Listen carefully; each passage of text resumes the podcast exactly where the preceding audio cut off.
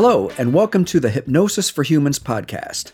I'm your host, Bill Gladwell, and this show is dedicated to giving tips, techniques, and real life advice to help you build your communication skills, expand your comfort zone, and make you a better human being.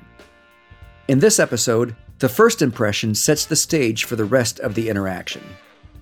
If you have any questions or comments, click on the link in the episode notes or contact me through my website at hypnosisforhumans.com. Enjoy the episode. In February 2020, I wrote an article titled How to Start a Conversation with Anyone, Anywhere. I'll put the link to the article in the episode notes. That article focused on how to overcome hesitation and fear when approaching a stranger. The article you're about to read has a similar theme but a different focus the first seven seconds of the interaction. Think of the article from 2020 and this podcast episode as a crash course on starting conversations. I'm an influence and persuasion junkie. Being an expert in the field, I consume as much information on the subject as possible. This week, I viewed a YouTube video in which Chase Hughes was one of the presenters. Chase is the author of the number one best selling book on behavior, profiling, persuasion, and influence, the Ellipsis Manual. I learned about Chase through his book and have been a fan for some time. Chase mentioned that he primes his subjects by asking questions. When discussing influence and persuasion, priming refers to the initial words you utter, how you say them, and the way you carry yourself. Essentially, it's your first impression.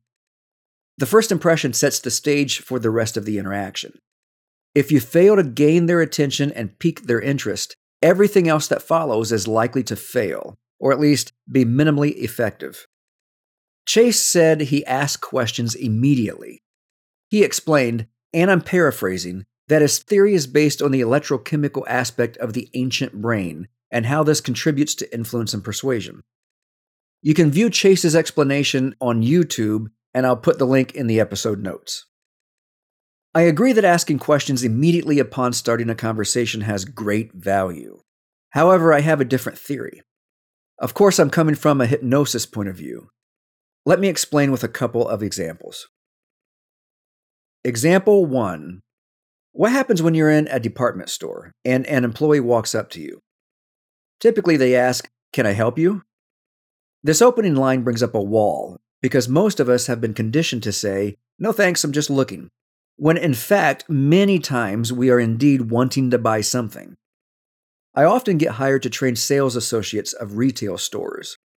I teach them to walk up to shoppers and ask, How are you planning to pay for everything you buy today? What that does is create a bit of surprise or confusion. Two great states to induce right away. Humans who are surprised and confused exhibit higher suggestibility levels. This suggestible state can then be made more profound. Example 2. When I was dating, I quickly realized that women had heard all sorts of pickup lines, to the point that they automatically shut guys down when they heard the standard lines. So I came up with one that I imagined no woman had heard, at least not regularly. I walked up and asked, Hey, do you like koalas? This phrase kept their wall from going up. Instead, it developed a mild state of confusion, just enough to allow me to ask another question to facilitate further conversation and build rapport. Both of these examples produce transderivational search, TDS. TDS is the process of your unconscious searching for meaning to what you are experiencing. For instance, if I ask you to think of a cat, your unconscious searches your memory files to find the meaning of cat and then delivers the result to your conscious mind. TDS creates trance. The more you activate TDS, the more suggestible the human you're speaking with becomes. Questions that humans haven't heard before or have to think about to form an answer activate TDS. The more profound the search for meaning is, the more suggestible they become.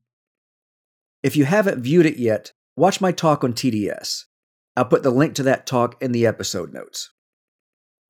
When you begin a conversation with someone, ask a question that they likely have not heard before.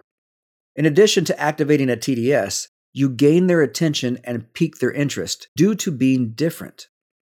The questions you ask should require a response that will allow you to ask more and deeper questions to keep the conversation going.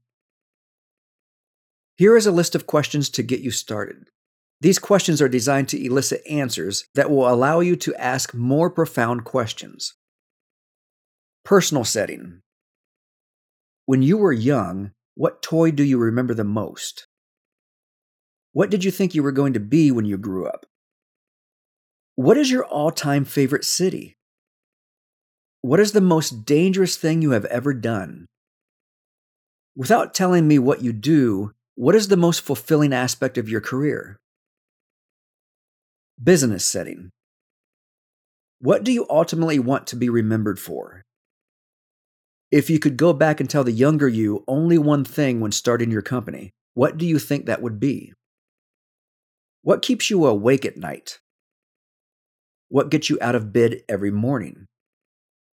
What one thing in your business could you change that would make the most significant positive impact? I believe that if Chase and I sat down to talk about it, we would decide that we have different approaches to the same end. I would love to hear your stories when you begin using this technique to open conversations with strangers. Shoot me a message by clicking on the link in the episode notes or send me a message through my website. Thanks for listening to the Hypnosis for Humans podcast. Again, my name is Bill Gladwell, and I do want to hear from you with questions and comments. You can contact me through my website at hypnosisforhumans.com. Now get out there and be nice, my fellow humans.